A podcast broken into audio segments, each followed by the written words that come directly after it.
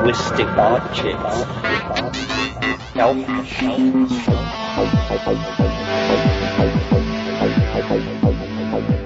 Greetings from Cyberdelic Space. This is Lorenzo, and I'm your host here in the Psychedelic Salon. And uh, I guess you could say your additional hosts are three fellow saloners who made donations to help offset the expenses associated with these podcasts. And these wonderful people are Nicholas R., Howard H., and Amy W. And uh, I thank you all very much for your very generous donations. And I also would like to thank two other people who have been more than instrumental in not just the salon, but in many other phases of my life. In the 15th century, I'd probably call them my patrons. And in truth, I have no idea how my wife and I would have managed over the past decade without their help. Uh, and while I've said this in private on many occasions, I also want to publicly thank our dear friends Ron and Claudia for without them, uh, there may never have been the Psychedelic Salon, my books, and uh, for sure the worlds of fun we've all had in the process. So to Ron, Claudia, Nicholas, Howard, Amy, and all of the other supporters of the salon, including our fellow saloners who have linked to our website, burned copies of programs and given them away, or who simply told a friend about these podcasts. Well, thank you one and all. You know, we're all in this together, as they say, and uh, from where I sit, it looks to me like everyone is doing everything they can uh, with the resources at their disposal to help in the great work of uh, spreading the word about the value and importance of our sacred medicines and the profound thoughts that they often inspire. And speaking of profound thoughts, I return once again to that giant of 20th century literature, Aldous Huxley. Ever, uh, ever since I began rereading Sybille Bedford's uh, wonderful biography about him, I've been wanting to hear more of him in his own voice. However, uh, it seems that the recordings of Aldous are few and far between. So I've pulled together a few sound bites from a couple of YouTube videos along with his uh, very famous Brave New World interview with Mike Wallace in 1958 along with uh, one other collection of sound bites uh, in order to give you a little better idea of a man who far too often, I think, is uh, only mentioned in passing as the author of The Doors of Perception and Island. Now, the first clip I'm going to play is uh, about two minutes long, and although it's a bit overly dramatic for my taste, uh, I think it does a good job to set the tone. Dr. Humphrey Osmond of Saskatchewan, Canada. During the late 40s and early 50s, his experiments with mescaline gained wide attention. One of those closely following Osmond's work is the celebrated author of Brave New World, Aldous Huxley. Although nearly blind, Huxley compensates for this handicap with his extraordinary intelligence. His life seems dedicated to a continuous quest for knowledge. And he was considered by European intellectuals probably the brightest young literary man of his generation in any of the Western countries. Huxley is fascinated with the possibility of expanding his consciousness through the use of drugs such as mescaline. He has studied cultures whose members ingest plants with hallucinogenic properties to stimulate godlike visions. He theorizes that there is a mechanism in the brain that can open a door to a higher realm of consciousness. Humphrey Osmond is stunned when Huxley volunteers to be a guinea pig in his mescaline experiments. By using mescaline as a spiritual seeker, not a scientist, Huxley enters the surreal world of spiritual imagery. Everything he looked at was transfigured. When he looked at plants, he could just see them, rather like Albert Hofmann before him, you know, bursting with life, bursting with color. After his experience with mescaline, Huxley begins encouraging others to try it as well. In essence, what Huxley was saying was that drugs like LSD uh, should be seen as a potential boon for mankind, for humankind. That they can be used not simply for uh, in a scientific context, but they could be used by normal people to study themselves, to investigate themselves as a tool of self-exploration and self-discovery. Huxley writes a book about the experience in 1954. It is titled The Doors of Perception, after the observation by poet William Blake that if the doors of perception were cleansed, everything will appear to man as it is, infinite. Aldous Huxley, whose early experiments with mescaline influenced popular interest in LSD, never lost faith in the value of psychedelic drugs. On the day he died from cancer in 1963, Huxley asked his second wife, Laura, to inject him with LSD.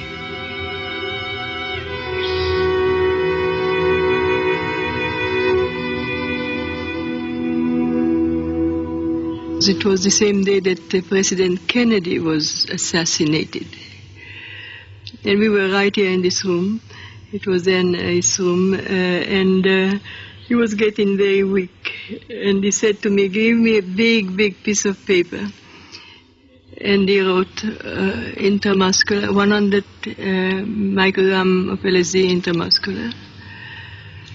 And I filled the syringe with it, and uh, I gave it to him. It was very quiet. At a certain point, I said, If you hear me, squeeze my hand, and he did, very weakly. Then I thought, uh, uh, I had the impression that maybe it was necessary to give a second shot, and I asked him, he indicated. So I gave him a second shot, and that, well, then it was about four or five hours where there was absolutely no jolt, no agitation, nothing, except this very, very quiet, uh, like a music that becomes less and less audible, like a, a going fading away. There was no no jolt when he died. It was just that breath stopped, and there was a beautiful expression in the face. There was a very beautiful expression in the face.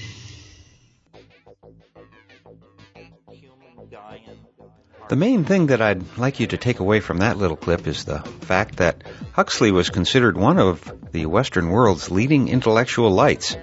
And so when he became involved in investigating psychedelics, it gave a significant amount of legitimacy to moving these substances out of the medical laboratories and uh, into creative settings, uh, such as the institute that uh, Myron Stolaroff and others established in Menlo Park. Now, this is just my opinion, but I think that Huxley's involvement with and support of psychedelics was one of the most important features of the rediscovery of these sacred medicines in Western culture. Now, uh, let's get on to the next clip, and it's quite a famous one. I'm talking about his May 1958 interview on the Mike Wallace television show. And uh, at least two of our fellow saloners sent me copies of this audio clip, but uh, shame on me. I've uh, misplaced the note I made to thank you both. So uh, please excuse my sloppy record keeping and uh, know that I sincerely appreciate you taking the time to send this audio to me for use here in the salon. I'll let you uh, come to your own conclusions about the uh, focus of this interview, but do keep in mind that the discussion we are about to hear took place a little over 50 years ago. And to me, its uh, relevance today is more than a little spooky. So uh, let's see what you think.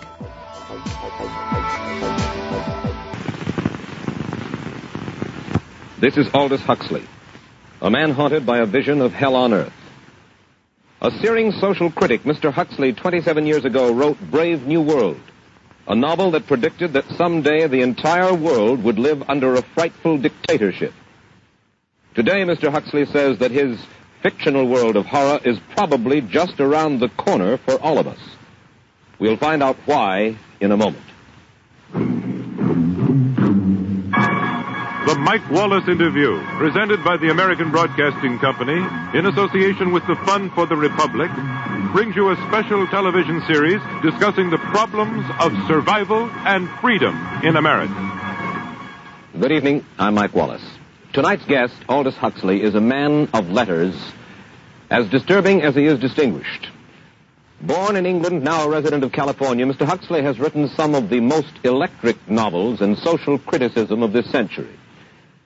He's just finished a series of essays called Enemies of Freedom, in which he outlines and defines some of the threats to our freedom in the United States. And Mr. Huxley, right off the bat, let me ask you this. As you see it, who and what are the enemies of freedom here in the United States? Well, I don't think you can say who in the United States. I don't think there are any sinister persons deliberately trying to rob people of their freedom. But I do think, uh, first of all, that there are a number of impersonal forces which are pushing in the direction of less and less freedom. And I also think that there are a number of technological devices which anybody who wishes to use can use to accelerate this process of going away from freedom, of imposing control. What are these forces and these devices, Mr. Hudson? I should say that the, uh, there are two main impersonal forces. Uh, uh, the first of them is not exceedingly important in the United States at the present time, though very important in other countries. Uh, this is the force which in general terms can be called overpopulation, the, the mounting pressure of population pressing upon existing resources. Uh, this, of course, is an extraordinary thing. Something is happening which has never happened in the world's history before. I mean, let's just take a, a simple fact that between the time of the birth of Christ and the landing of the Mayflower, the population of the Earth doubled. It rose from 250 million to probably 500 million. Today, the population of the Earth is rising at such a rate that it will double in half a century. Well, why should overpopulation work to diminish our freedoms? Well, in a number of ways. I mean, the the um, experts in the field, like Harrison Brown, for example, pointed out that in the underdeveloped countries, uh, actually the standard of living is at present falling. That people have less to eat and less goods per capita than they had 50 years ago. And as the position of these countries, the economic position becomes more and more precarious, obviously the central government has to take over more and more responsibility for keeping the ship of state on an even keel. And then, of course, you're likely to get um, social unrest under such conditions, with again an, in, uh, uh, an intervention of the central government. So I think uh, you, one sees here a pattern which seems to be pushing very strongly towards a totalitarian regime. And unfortunately, as in all these uh, underdeveloped countries, the only highly organized political party is the Communist Party, it, it looks rather as though they will be the heirs to this uh, uh, unfortunate process, that they will step into the power position of power. Well, then, ironically enough, one of the greatest forces against communism in the world, the Catholic Church, according to your thesis, would seem to be pushing us directly into the hands of the communists because they are against birth control. Well, I think this strange paradox probably is true. Uh, there is a, uh, it's a, an extraordinary situation, actually. I mean, the, one has to look at it, of course, from a biological point of view. The whole essence of uh, of biological life on Earth is a question of balance, and what we have done is to practice death control in a most uh, intensive manner without uh, balancing this with uh, birth control at the other end. Consequently, the uh, birth rates remain as high as they were, and death rates have fallen substantially. All right, then. So much for the time being, anyway, for overpopulation. Another force that is diminishing our freedoms. Well, another force which I think is very strongly operative in this country is the force of what may be called over-organization. Uh, as technology becomes more and more complicated, it becomes necessary to have more and more elaborate uh, organizations, more hierarchical organizations. And incidentally, the advance of uh, technology has been accompanied by an advance in the science of organization. It's now possible to make organizations on a larger scale than was ever possible before. And so that you have more and more people living their lives out as subordinates in these hierarchical systems controlled by bureaucracies, either the bureaucracies of big business or the bureaucracies of big government. Mm-hmm. Mm-hmm. now, the devices that you were talking about, are there specific devices or uh, uh, methods of communication which diminish our freedoms in addition to overpopulation and over-organization? Well, there are certainly devices which can be used in this way. I mean, let us uh, take, uh, after all, a piece of very recent and very painful history is the uh, propaganda used by Hitler, which was incredibly effective. I mean, that, what were Hitler's methods? Hitler used terror on the one kind, brute force on the one hand, But he also used a very efficient uh, form of, uh, of propaganda, which uh, uh, he was using every modern device at that time. He didn't have TV, but he had the, the radio, which he used to the fullest extent, Mm-hmm. and was able to uh, impose his will on an immense mass of people. I mean, the Germans were a highly educated people. Well, we're aware of all this, but how do you equate Hitler's use of propaganda with the way that propaganda, if you will, is used, let us say, here in the United States? Are you suggesting that uh, there is a parallel? Needless to say, it's not being used in this way now. But uh, the point is, it seems to me, that there are, are methods at present available, methods superior in some respects to, to Hitler's method, which could be used in a bad situation. I mean, I, what I feel very strongly is that we mustn't be caught by surprise by our own advancing technology. This has happened again and again in history. Technology has advanced and th- th- this changes social conditions.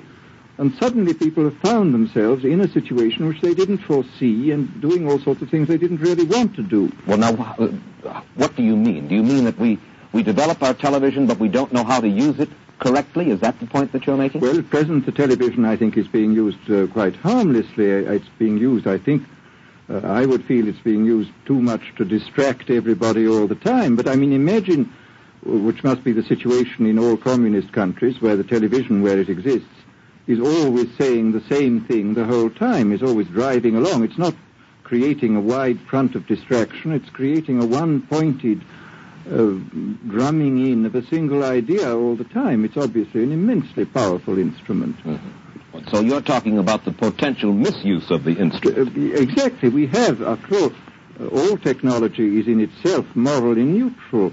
These are just powers which can either be used well or ill. It's the same thing with atomic energy. We can either use it to blow ourselves up or we can use it as a substitute for the coal and the oil which are running out. You've even written about the use of drugs in this light. Well, now, th- this is a very interesting uh, subject. I mean, uh, in this book that you mentioned, this book of mine, Brave New World, uh, I postulated a substance called soma, which was a very versatile drug. It would uh, make people feel happy in small doses. It would uh, make them see visions in medium doses, and it would send them to sleep in large doses. Well, I don't think uh, such a drug exists now, nor do I think it will ever exist, but we do have drugs which will do some of these things, and I think it's quite on the cards that we may have drugs which will profoundly change uh, our mental states uh, without doing us any harm. I mean, this is the the pharmacological revolution which has taken place, that we have now powerful mind-changing drugs, physiologically speaking, are almost costless. I mean, they are not like opium or like coca, uh, cocaine, which uh, do change the state of mind, but uh, leave terrible results physiologically and morally. Mr. Huxley, in your new essays, you state that these various enemies of freedom are pushing us toward a real-life, brave new world, and you say that it's awaiting us just around the corner. First of all, can you detail for us what life in this brave new world which you fear so much, or what life might be like? Well, to start with, I think this kind of the dictatorship of the future, I think will be very unlike uh, the dictatorships which we've been familiar with in the immediate past. I mean, um, take uh, another book prophesying the future, uh, which was a very remarkable book, uh, George Orwell's 1984. Well, this book was written at the height of the Stalinist regime and just after the Hitler regime. And he, there he foresaw a dictatorship using entirely the methods of terror, the methods of physical violence. Uh, now, I, I think well, what is going to happen in the future is the dictators will find, as the old saying goes, that you can do everything with bayonets except sit on them.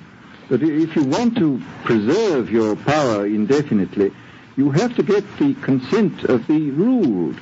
And this they will do partly by drugs, as I foresaw in, uh, in Brave New World, partly by these uh, new techniques of, uh, uh, of propaganda. Uh, They will do it by bypassing the sort of rational side of man and appealing to his uh, subconscious and his uh, deeper emotions and uh, his physiology even, and so making him actually love his slavery. I mean, I think this is the danger, that actually people may be in some ways happy under the new uh, regime, but they will be happy in a situation where they oughtn't to be happy. But let me ask you this. You're talking about a world that could take place within the confines of a totalitarian state. Let's become more immediate, more urgent about it. We believe, anyway, that we live in a democracy here in the United States. Do you believe that this brave new world that you talk about uh, could, let's say in the next quarter century, the next century, could come here to our shores? I think it could. I mean, I, I, that's why I feel it's so extremely important here and now to start thinking about these problems, not to let ourselves, be taken by surprise by the uh, new advances in technology. I mean, the, for example, in, in regard to the use of the of the drugs, we know there's enough evidence now uh, for us to be able, on the basis of this evidence and using a certain amount of creative imagination, to foresee the kind of uses which could be made in a, uh, by people of bad will with these things, uh, and to attempt to to forestall this. And in the same way, I think with these other methods of uh, propaganda, we can foresee and we can do a good deal to forestall. I mean, after all, um, the price of freedom is eternal vigilance. You write in Enemies of Freedom, you write specifically about the United States. You say this, writing about American political campaigns. You say all that is needed is money and a candidate who can be coached to look sincere. Political principles and plans for specific action have come to lose most of their importance. The personality of the candidate, the way he is projected by the advertising experts, are the things that really matter.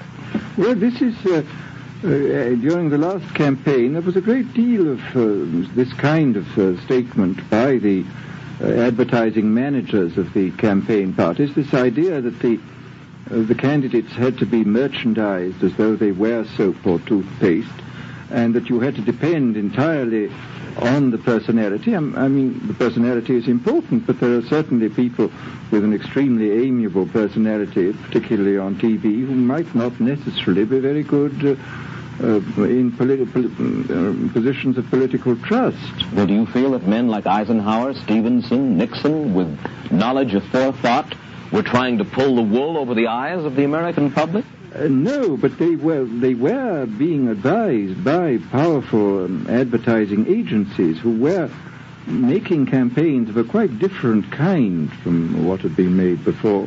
And I think we shall see probably uh, all kinds of uh, new devices uh, coming into the picture. I mean, the, for example, this thing which got a good deal of publicity last autumn, a subliminal projection.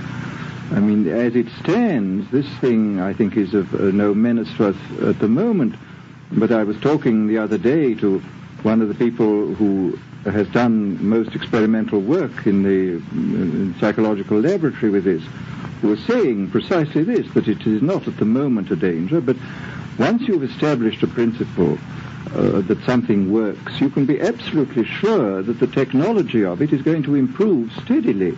And I mean, his view of the subject was that, uh, well, maybe they will use it to some extent in the 1960 campaign, but they will probably use it a good deal and much more effectively in the 1964 campaign, because this is the kind of rate at which technology advances. And we'll be persuaded to vote for a candidate that we do not know that we are being persuaded to vote for Exactly. I mean, this is a rather alarming feature, that you're being persuaded below the level of choice and reason. In uh, in regard to advertising, which you mentioned just a little ago, in your writing, particularly in Enemies of Freedom, you attack Madison Avenue, which controls most of our television and radio, advertising, newspaper advertising, and so forth. Why do you consistently attack the advertising uh, Well, no, I, I think that uh, advertisement plays a very necessary role, but the danger, it seems to me, in a democracy is this. I mean, what does a democracy depend on? A democracy depends on the individual voter making an intelligent and rational choice for what he regards as his enlightened self-interest in any given circumstance.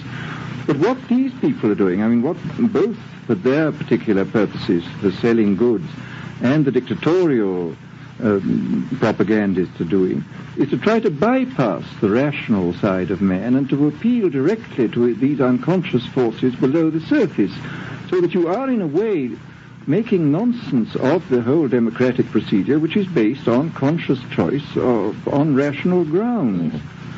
Of course, well, maybe maybe I, you have just answered this this next question because in your essay you write about television commercials, not just political commercials, but television commercials as such, and how, as you put it, today's children walk around singing beer commercials and toothpaste commercials, and then you link this phenomenon in some way with the dangers of a dictatorship.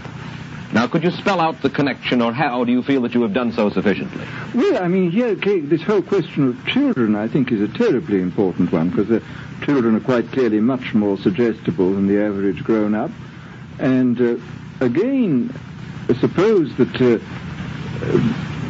that for one reason or another, all the propaganda was in the hands of one or very few agencies you would uh, have an extraordinarily powerful force playing on these children, who after all are going to grow up and be adults quite soon. Uh, I do think that uh, this is not an immediate threat, but it, it, remains a possible threat. And you said something to the effect in your essay that the children of Europe used to be called cannon fodder, and here in the United States they are television and radio fodder. Well, uh, after all, they, you can read in the in the trade journals the most lyrical accounts of how necessary it is to get hold of the children because then they will be loyal brand buyers later on. Mm-hmm. But uh, I mean, again, the, you just translate this into political terms. The dictator says they will be loyal ideology buyers uh, when they're grown up. We hear so much about brainwashing as used by the communists. Do you see any brainwashing other than that which we've just been talking about that is used here in the United States? are the forms of brainwashing? Uh, not in the form uh, that uh, has been used in, in, China and in Russia, because uh, this is uh, essentially the application of propaganda methods, the most violent kind, to individuals. It's not a shotgun method like mm-hmm. the uh, the advertising method.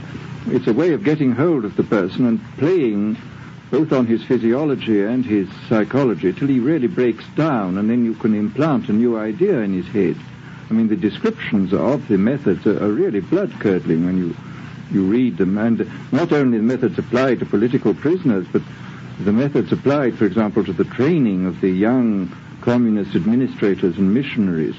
They receive a, an incredibly tough kind of training, which uh, may causes about 25% of them to break down or commit suicide, but produces 75% of completely one-pointed fanatics.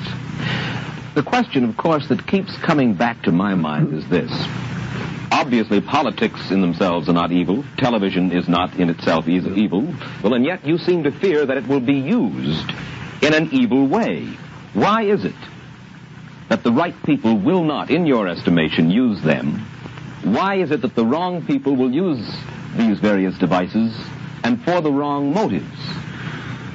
Well, I think one of the uh, of the reasons is that uh, these are all instruments for obtaining power, and obviously the passion for power is one of the most moving passions that exist in man. And uh, after all, this is all democracies are based on the proposition that power is very dangerous and that it's uh, extremely important not to let any one man or any one small group have too much power for too long a time. After what are the British and American constitutions except devices for limiting power? And all these uh, new devices are extremely efficient instruments for the imposition of power by small groups over larger masses. Well, you ask this question yourself in Enemies of Freedom, I'll put, the, I'll put your own question back to you. You ask this. In an age of accelerating overpopulation, of accelerating overorganization, and ever more efficient means of mass communication, how can we preserve the integrity and reassert the value of the human individual? You put the question. Now here's your chance to answer it, Mr. Huxley. Well, this is obviously First of all, it's a question of education. Uh, I think it's uh, terribly important to uh, insist on individual values. I mean, what is uh, there is a tendency, as um, you probably read a book by Whyte, The Organization Man, a very interesting, valuable book, I think, where he speaks about the new type of group morality, group ethic, which uh, speaks about the group as though the group were somehow more important than the individual. But uh, this seems, as far as I'm concerned, to be uh, in contradiction with uh, what we know about the genetical makeup of human beings, that every human being is unique. And it is, of course, on this uh, genetical basis that the whole idea of the value of freedom is based. And I think it's extremely important for us to uh, stress this in all our educational life. And I would say it's also very important to teach people to be on their guard against the sort of verbal booby traps into which they're always being led, uh, to, to analyze the kind of things that are said to them. Uh, well, I think there is this whole educational side, and I think there are many more things that one could do to to strengthen uh, people and to make them more aware of what was being done. You're a prophet of decentralization. Well, uh, yes, uh, if this is feasible, uh, it's one of the tragedies, it seems to me. I mean, many people have been talking about the importance of decentralization in order to give back to the voter a, a sense of direct power. Uh, I mean, uh, the voter in an enormous electorate feels quite impotent and his vote seems to count for nothing.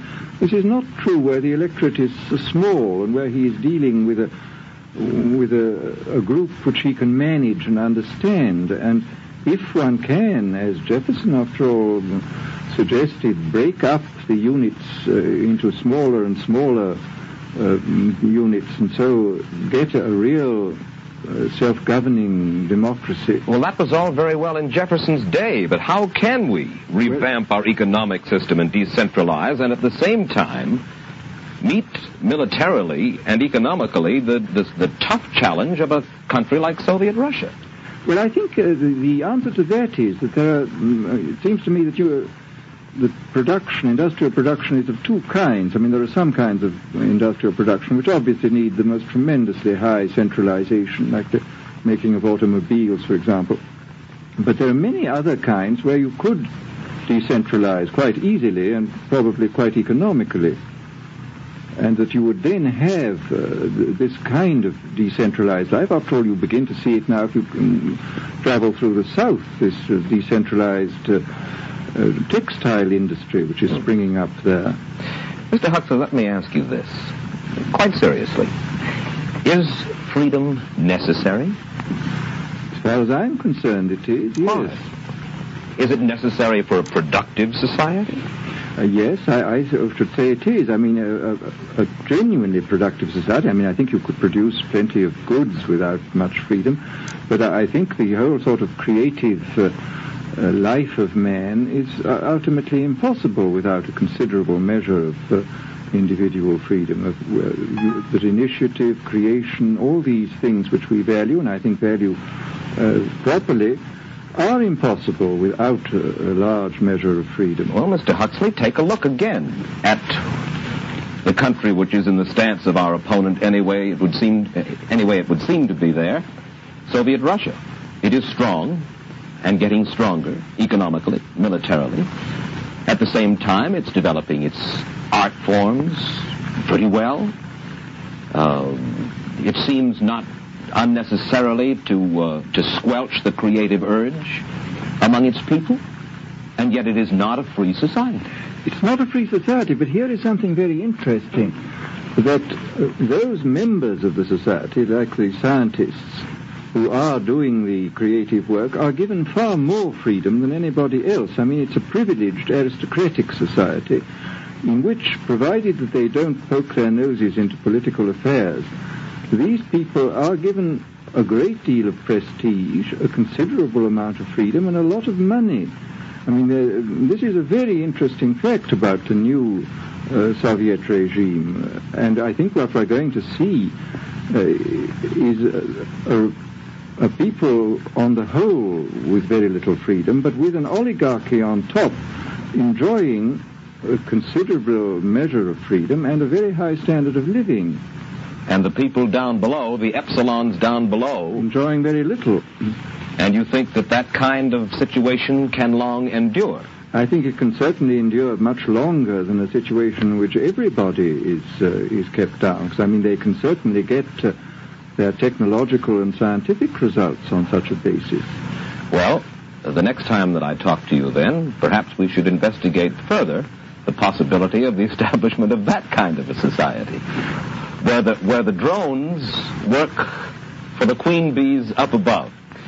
Well, but yes, but um, I must say I still believe in democracy. If we can make the best of uh, of the mm, creative activities of the people on top, plus those of the people on the bottom, so much the better. Mr. Huxley, I surely thank you for spending this half hour with us, and I wish you Godspeed, sir. Thank you.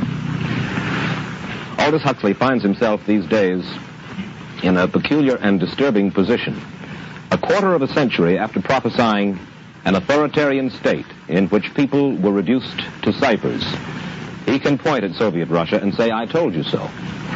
The crucial question, as he sees it now, is whether the so-called free world is shortly going to give Mr. Huxley the further dubious satisfaction of saying the same thing about us.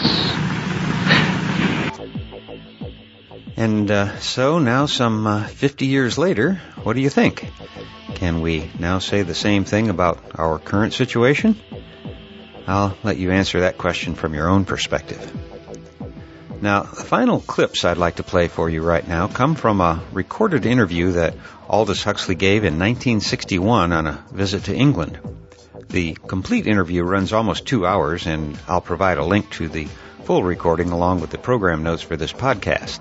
But I want to uh, thank the Grey Lodge Occult Review, on whose website I found this interview, and uh, it was posted under the same Creative Commons license that we use for these podcasts. So uh, thank you to the Grey Lodge for posting this interview in its entirety, and I'll link to you with program notes here.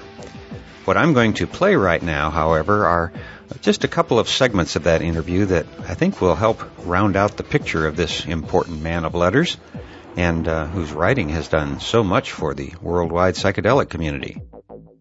The topics I've selected to play include a discussion of the arts in general, James Joyce, the best method for discussing philosophy, uh, including an example of how he went about creating some of his work, what he thinks about the supernatural, our lack of great symbols right now, and uh, his involvement with psychedelic substances all of which I hope will uh, maybe nudge you along a little bit in your own creative thinking. Uh, on the Grey Lodge Occult Review site on which I found this recording, there is uh, a short blurb about it from uh, Sybille Bedford, who was not only a close friend of the Huxleys, but is also his principal biographer. In part, uh, Sybille says, The interview took place in the London summer, two long afternoons, punctuated by tea and sherry in Aldous' sitting room with the view of the trees in Ennismore Gardens. The great point of it all is that it has left us with such a characteristic record not only of Aldous' thought, but of Aldous' way of expressing it. More spontaneous, more informal than his writing, more informal still than his lectures and broadcasts. This record comes as near as anything to the way Aldous talked to his friends. This was his conversation. I suppose I've always had a, a passion uh, for knowledge and a certain gift for coordinating facts. I mean, this is what interests me um, in writing, in, in expression, in thought, is the, the attempt to coordinate different fields, the attempt to say many things at the same time, the attempt to bring together into a single coherent and meaningful whole a great many apparently disparate uh, events and, uh, and data. Um, this has uh, been the ideal of writing that I've always had, and I um, think I have a certain gift for it. But, and this is what interests me. And, but uh, I've always, I mean, I, I really don't like the very bare, bald, classical style because it's, much, to my mind, hopelessly oversimplified and therefore not true. I mean, life in its uh, reality is incredibly complex and very, very subtle. And therefore, I would think that any form of art which is, is as simplified, say, as the French tragedy of the 17th century, is intrinsically an inferior art. I mean, maybe very, very elegant and beautiful. But if you can do impose order upon a much more complex uh, mass of material as Shakespeare was able to do, this seems to me intrinsically a superior form of art. And I would say this is true of any kind of art. I mean, isn't this the distinction in the uh, pictorial arts between what is technically known as fine art and, uh, and the crafts? Joyce, it seemed to me, seemed to think that words were omnipotent. I mean, they are not omnipotent. He was a very strange man. I used to see him sometimes in Paris. This extraordinary, what may be called his his magic view of of words. I mean, the, the sort of. I should never forget sitting next to him once at dinner and mentioning to him, which I thought would have given him pleasure, and it did, that I had just been rereading the Odyssey. And he, uh, his immediate response was, he said, Now, do you realize what the derivation of Odysseus, the name Odysseus is? I said, No, I don't. And he said, Well, it really comes from the two words Oudeis, meaning nobody, and Zeus, meaning God. And that uh, Odysseus is a really a symbol of creation of man out of nothing.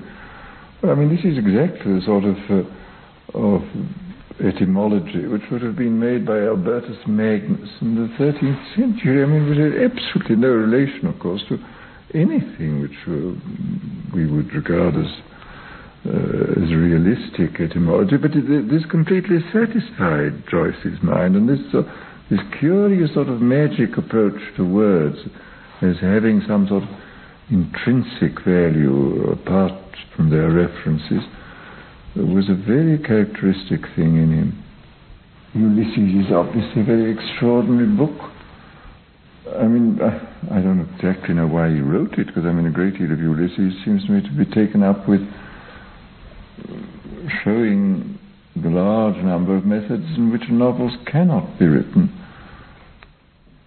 I suppose it's a great book. It, to, me, it, it, remains a little bit too static, the whole character of Bloom. I mean. Well, there are, I mean, there are splendid passages. I don't think it's a success as a whole. How do you approach uh, um, general ideas? I mean, is the best way of expounding general ideas to expound them in abstract terms, which is, of course, the philosophical method, or should one try to write one's philosophy through the medium of individual case histories? This is what I have more and more tried to do. I mean, for example, in the few historical, three historical pieces I've ever written, uh, these were essentially um, attempts to uh, express general, in the widest sense, philosophical ideas in terms of particular case histories. I mean, there's this book I wrote about Father Joseph, the Grey Eminence, the book I wrote about the devils of Loudun, and then the, this long essay I wrote on Maine de Biran. I would like very much to find uh, another good sort of biographical historical episode, uh, such as I dealt with in the Grey Eminence and the Devils of Loudun. That turned up, I mean, years and years ago, I read the account in Michelet's book La Sorcière of the Loudun case and was interested and incidentally found when I came to look into the documents that it was extremely inaccurate. I mean, this great historian was very slapdash about the way he handled the, uh, his account of the case.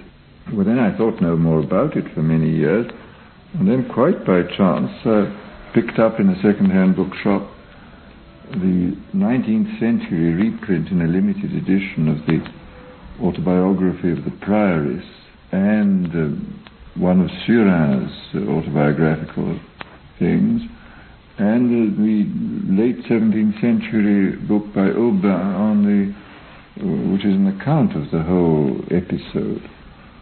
And reading those, I was so fascinated. I mean, there was such extraordinary material there that I began collecting it and found that, in fact, I don't think any historical episode has ever had so much documentation. There are autobiographical statements by the prioress, by Father Surin, great many letters.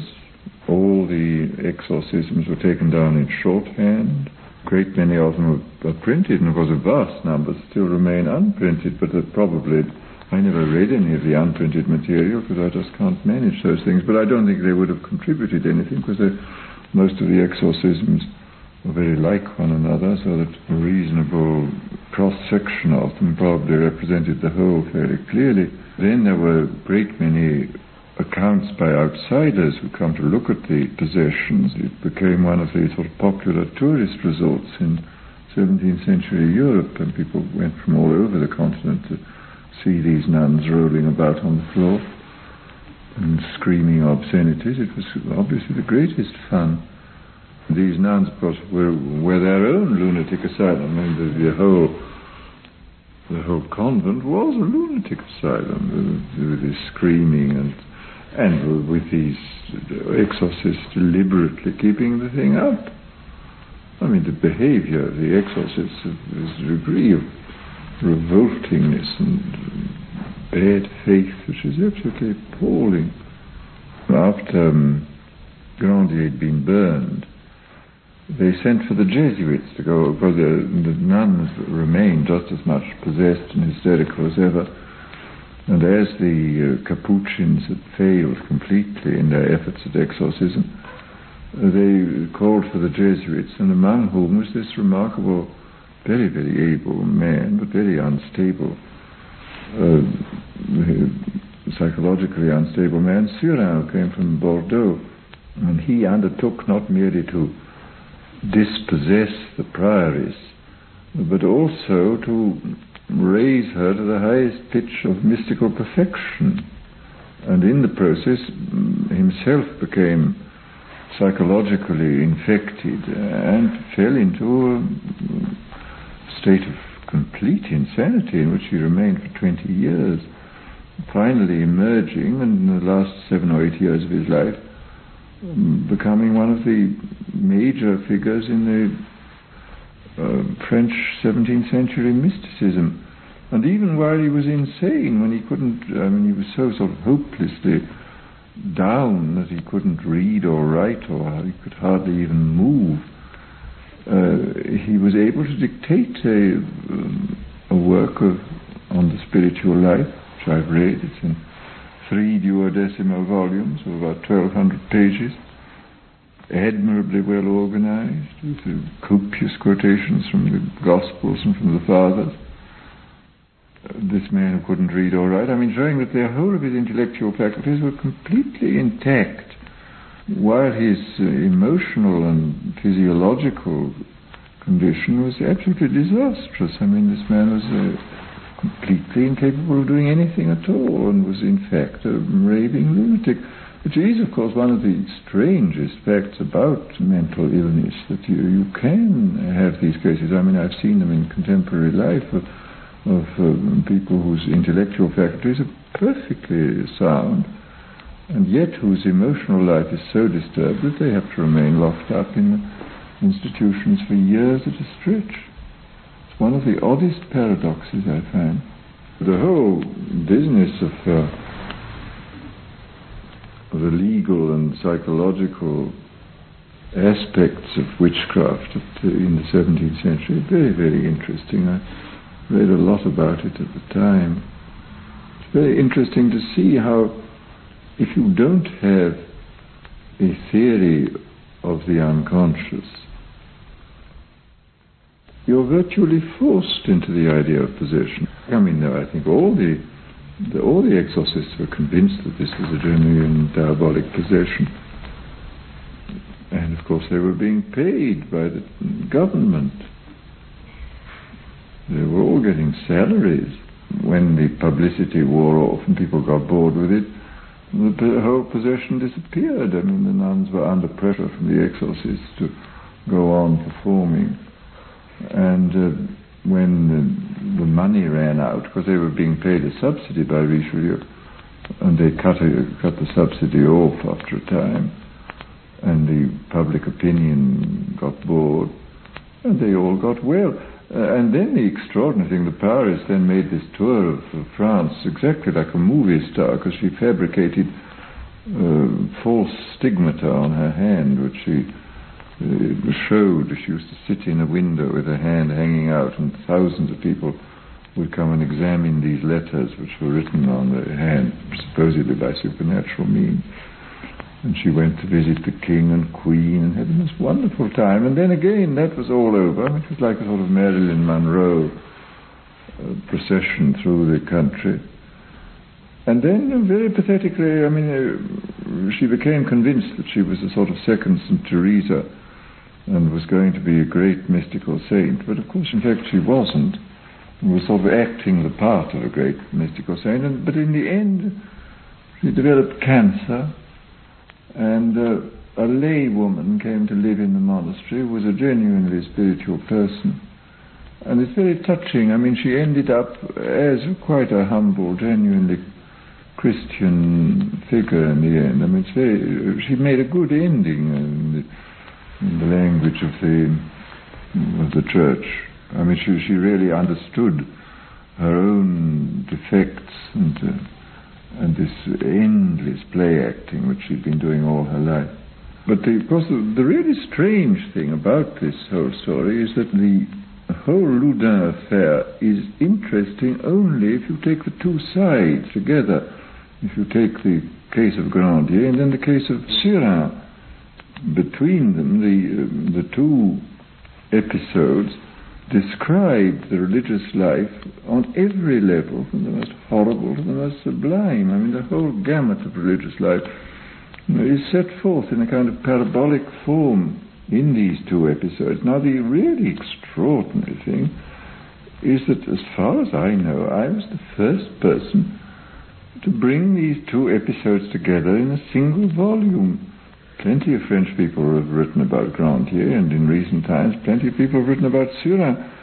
But nobody uh, has thought fit to put the two cases together in a single volume and illustrate this, uh, this uh, fantastic uh, spectrum of the religious life, from the most revolting to the, through the most equivocal to the most sublime. I mean, this is the, the whole sort of of message of this extraordinary episode that religion is infinitely ambivalent. I mean, that it, it has these wonderful sides to it and these appalling sides to it.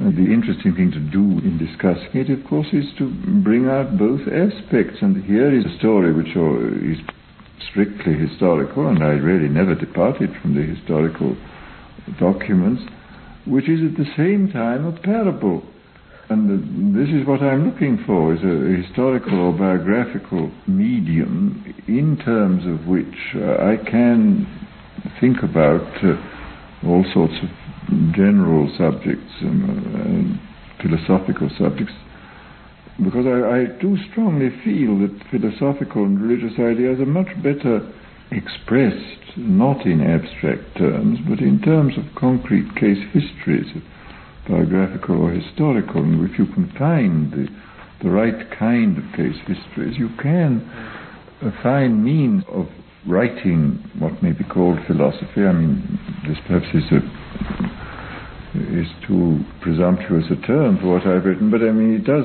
permit the the expression of general ideas in a much more powerful and penetrating way than would be possible if you were just writing about the same things in abstract terms. What part has the supernatural in your life?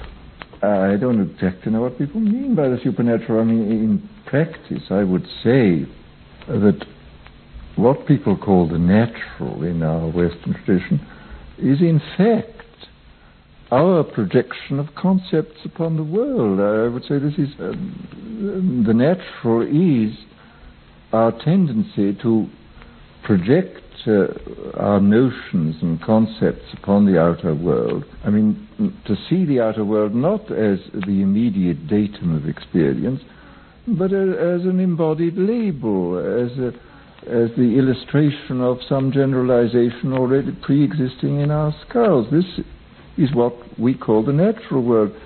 The supernatural world, as far as I'm concerned, is in effect the genuinely natural world, which is the world of immediate experience without all these concepts imposed upon it.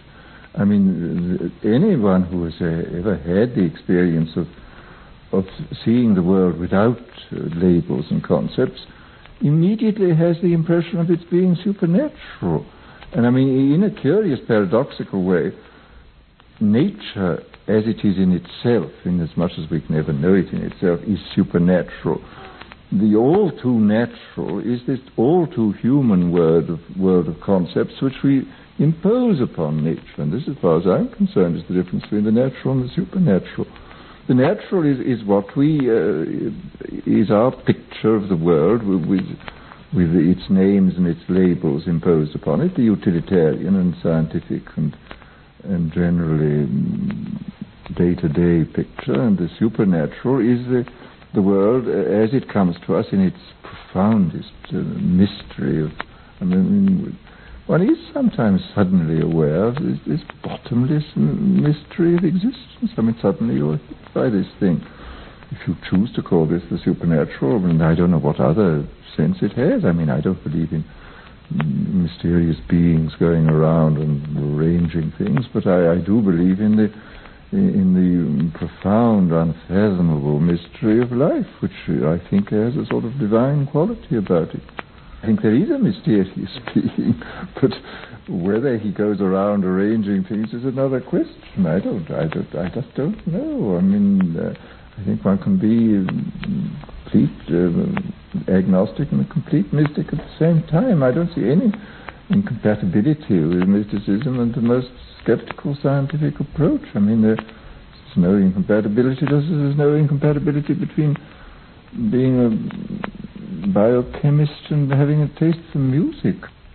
I'm entirely on the side of the mystery. I mean, any attempt to explain away the mystery is ridiculous. This fundamental, everyday mystery of our existence is the, something which we mustn't try to avoid through intellectual explanation. We have to have intellectual explanations, but we have to be perfectly clear that they're, they're not completely satisfying, that we must never take these words too seriously. Words are very important, but they, if we take them too seriously, we destroy everything. But uh, if we can somehow learn to make the best of both worlds, the world of, of conceptual explanation and the world of immediate experience, the world of the mystery as it's actually given, then we have a full and complete life. Otherwise, we have a, either the life of the sort of savage without any intellectual side at all, or else the so-called life of reason, which is wholly unsatisfactory. We have to have both. We must make the best of both worlds. We have such bad symbols. I mean, we've really no great symbols now. These, all that we have are these ridiculous nationalist symbols like flags and swastikas and whatnot. But uh, no sort of great cosmic symbols. I mean, when you think of the staggering symbols that the Indians produced, I mean, the, the dancing Shiva, for example, we've never produced anything as comprehensive as this. The dancing Shiva, those little bronze statues. It is the, the Shiva with four arms dancing with one foot raised uh, and well, I mean, I go into the details. They're really quite extraordinary. It's uh, the, the, figure stands within a great circle, a sort of halo, which has flames going out. I mean, the symbols of flames, and this is the the circle of uh, mass, energy, space, time. I mean, this is the material world. This is the great world of the all-embracing material world with its flames, which are energy. Within this Shiva dances. He's called Nataraja, the lord of the dance. And he dances, he's everywhere in the universe. I mean, this is, this is his dance. The manifestation of the world is called his lila, his play. Uh, I mean, he sends his rain upon the just and the unjust, and uh, he's not, uh, beyond good and evil, of course. It's all an immense manifestation of play. Uh, his, uh, he has this long hair, which is the hair of the yogi, contemplative, and it streams out to the limits of the universe, you see. Therefore, he, this sort of yogic knowledge of this contemplation includes everything. He has four arms. In the upper right arm, he holds a little drum, which is the drum which summons things into creation. You beat upon this drum, things come into existence. In his left arm, he holds a fire which is what destroys everything. Uh, he both creates and destroys. His uh, lower right hand is held up in this attitude, which means be not afraid, in spite of everything, it is all right. The other hand points down at his feet, and one foot is planted squarely on the back of a repulsive dwarf, this infinitely powerful dwarf called Muyalaka, I think his name is, who is the, uh, the ego. And he has to break the back of the ego, you see. The, uh, what he's really pointing at is the other foot, which is raised. And this means this foot is raised against gravitation and is the symbol of um, spiritual contemplation The whole thing is there, you see. I mean, the, the world of space and time and matter and energy, the world of um, creation and destruction, um, the world of psychology. I mean, how do you get out of this? I mean, if you don't break the back of the ego, you're lost. And if you don't uh, uh, practice um, contemplation, uh, there will be no liberation for you. I mean, it, it, we don't have anything remotely approaching such a comprehensive symbol, which is both cosmic and psychological and spiritual. I mean, it is really uh, most unfortunate that we have such miserable uh, symbols. But uh, it's a shame we don't have any good symbols like this uh, to, to, remind us of who we are and of um, what we can do about it, if anything. We have to make the best not only of both worlds, but of all the worlds. We, man is a multiple amphibian who lives in about 20 different worlds at once. And if anything is to be done with him to improve his uh, enjoyment of life, to improve the way he can realize his desirable potentialities, to improve his health, to improve the quality of his relations with other people, to improve his morality, we have to attack on all the fronts at once. And we have the greatest, uh, what may be called the original sin of the human mind is sloth, it's oversimplification. We want to think that there is only one cause for any given phenomenon, therefore there is one cure. There is not, and this is the trouble, that no uh, uh, phenomenon on the human level, which is a level of immense complexity, can ever have a single cause. I mean, we must always take at least half a dozen uh, conspiring uh, causal factors into consideration, and any attempt to improve human life has to take into account the psychological factors, the sociological factors, the physical factors, the chemical factors, all of them. How often have you taken mescaline yourself? I've taken mescaline twice and lysergic acid about five times, I suppose. I would like to take it about once a year, I think. But one uh, doesn't, most people uh, that I know take it have no desire to sort of fool with it and take it constantly. I mean, the thing, you take it too seriously to, to behave in this way towards it. You wouldn't want to wallow in it. I mean, you, you need a good deal of time to digest this, I think. I mean, I don't know. Most people I know feel it they don't have any special desire to go on taking it. I mean, they, they would like to take it every six months or every year or something of that kind. But uh, I still have to meet one who wants to take it constantly. But isn't it a condition one would want to be in all the time? You couldn't be in it all the time because it's um, It is, so to say, beyond the the level of um, biological efficiency. The world becomes so extraordinary and so absorbing that you couldn't cross the street without considerable risk of being run over. You wouldn't want to do anything else because just experiencing this thing is so extraordinary. Is the effect the same on everyone? Statistically, about 70%, 75% probably get a good and positive and happy result from it. A certain percentage get no results, and a certain percentage get very unpleasant and hell-like results out of it, get very frightened. Mine were always positive.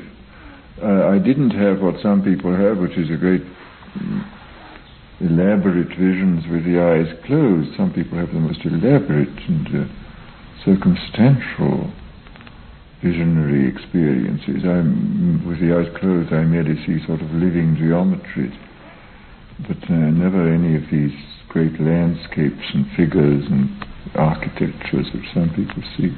Do you sit or do you move about?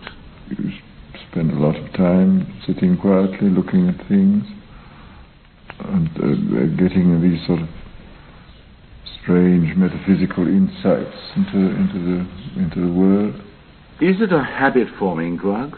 In most cases, it has no more hangover than two cocktails, and some people feel actually much better the next day. It's being used to some extent in, in therapy. There's a man here called Sandison who uses it a lot. There are several people in America.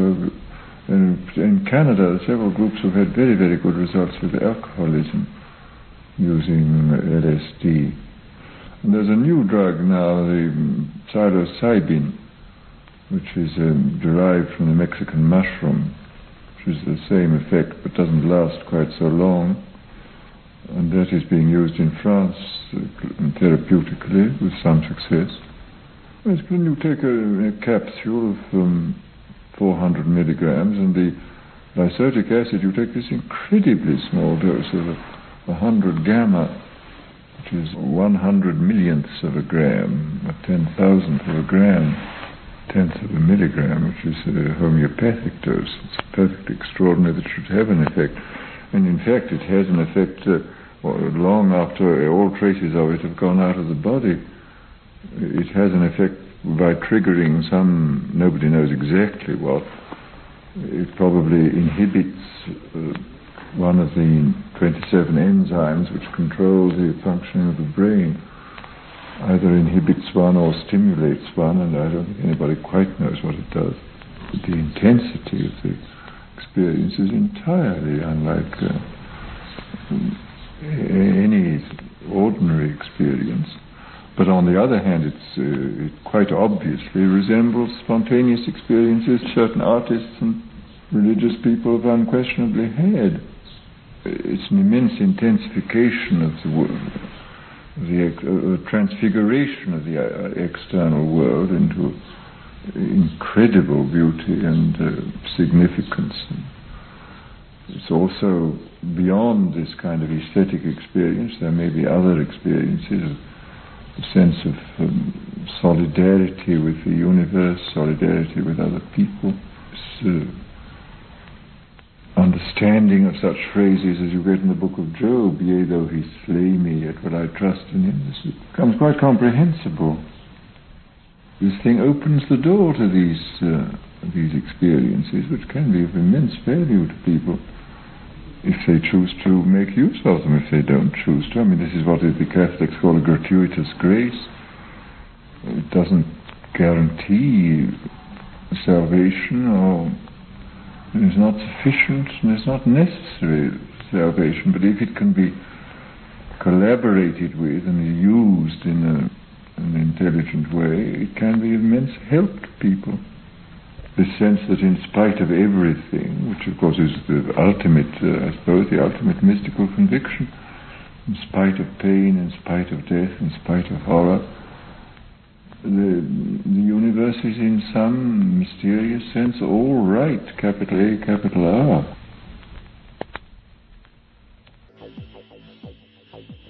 You're listening to the Psychedelic Salon where people are changing their lives one thought at a time.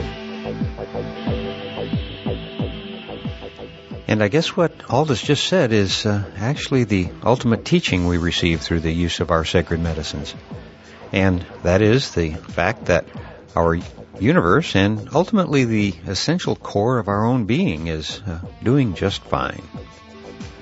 Well, I hope that this little audio collage of the words and wisdom of Aldous Huxley was not only interesting for you, but uh, that he may also inspire you to expand your own horizons and make this your most creative year yet.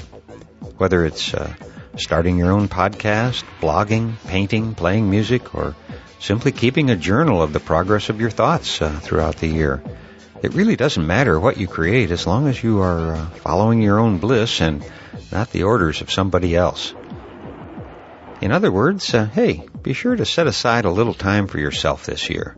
You deserve it. And uh, I guess I should also mention, uh, uh, if you deserve a little credit, uh, that if you sent me some audio to play here in the salon, I'll eventually get to it the uh, response to my request for audio material that isn't easily found on the net was more successful than I imagined it would be, and uh, so I've got a lot of previewing and sorting out to do in the weeks ahead. But from what the accompanying emails uh, had to say about some of the material that was sent to me, uh, leads me to believe that we're going to be treated to some very interesting new gems this year. And uh, not all of them are going to be from people we already know about. Now, while I normally would have a few more comments or an email to read today, I'm going to cut this a little short. The first reason being my hope that you will spend a little time thinking about some of the things Huxley had to say in this podcast that may in uh, some way have a bearing on the future of the creative side of your life. The other reason is that I'm about to head up to LA right now in order to attend one of the lectures that my fellow podcasters KMO and Neil Kramer are giving on the West Coast leg of their Transitional Alchemy Tour. And uh, I'm sure I'll have more to say about that in my next podcast from here in the salon. But uh, for now, I'll just close today's podcast by once again reminding you that this and all of the podcasts from the Psychedelic Salon are freely available for you to use in your own audio projects under the Creative Commons Attribution Non-Commercial Share-alike 3.0 license. And if you uh, have any questions about that, just click the Creative Commons link at the bottom of the Psychedelic Salon webpage, which you can find at psychedelicsalon.org. And uh, if you are interested in the philosophy behind the Psychedelic Salon, you can uh, hear all about it in my novel, The Genesis Generation, which is available as an audiobook that you can uh, download at genesisgeneration.us. And for now, this is Lorenzo signing off from Cyberdelic Space. Be well, my friends.